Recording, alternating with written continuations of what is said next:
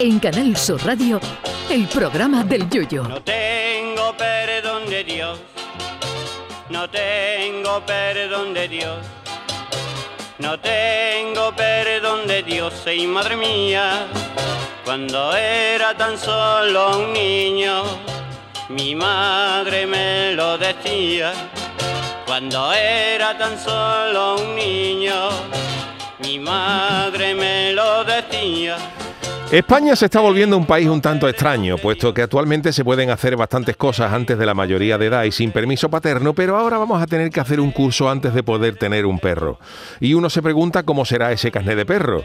¿Se llamará C1 para el que quiera tener un caniche o B1 para el que quiera tener un bulldog?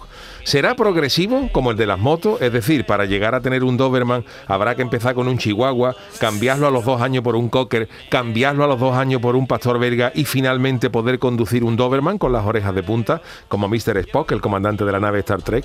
¿Tendremos que demostrar nuestra habilidad para aparcar un pastor alemán en la puerta del Mercadona?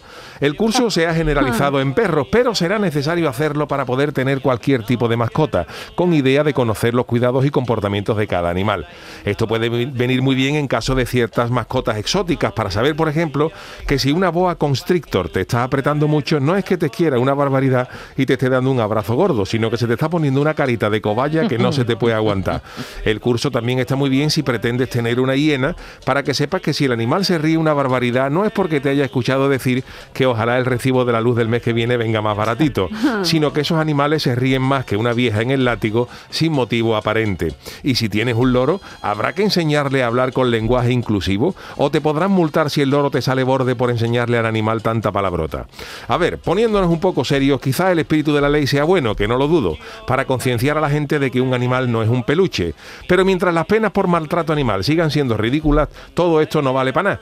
No sirve de nada saber que un perrito es un ser vivo que necesita cariño y que no se puede dejar solo más de 24 horas por ley si en el verano te has hartado del pobre perro, lo abandonas en la culeta y si te cogen te ponen una multa o un mesecito de cárcel y hasta luego, Mari Carmen.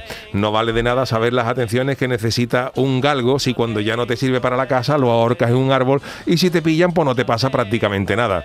Decía el filósofo alemán Schopenhauer que quien es cruel con los animales no puede ser buena persona. Y estoy totalmente de acuerdo con él, pero ojo, que lo contrario o el viceversa tampoco garantiza nada. Me refiero a que el que sea cariñoso con los perros no tiene por qué ser necesariamente buena persona, que hay fotos por ahí de un tal Hitler acariciando a un perrito con mucho cariño.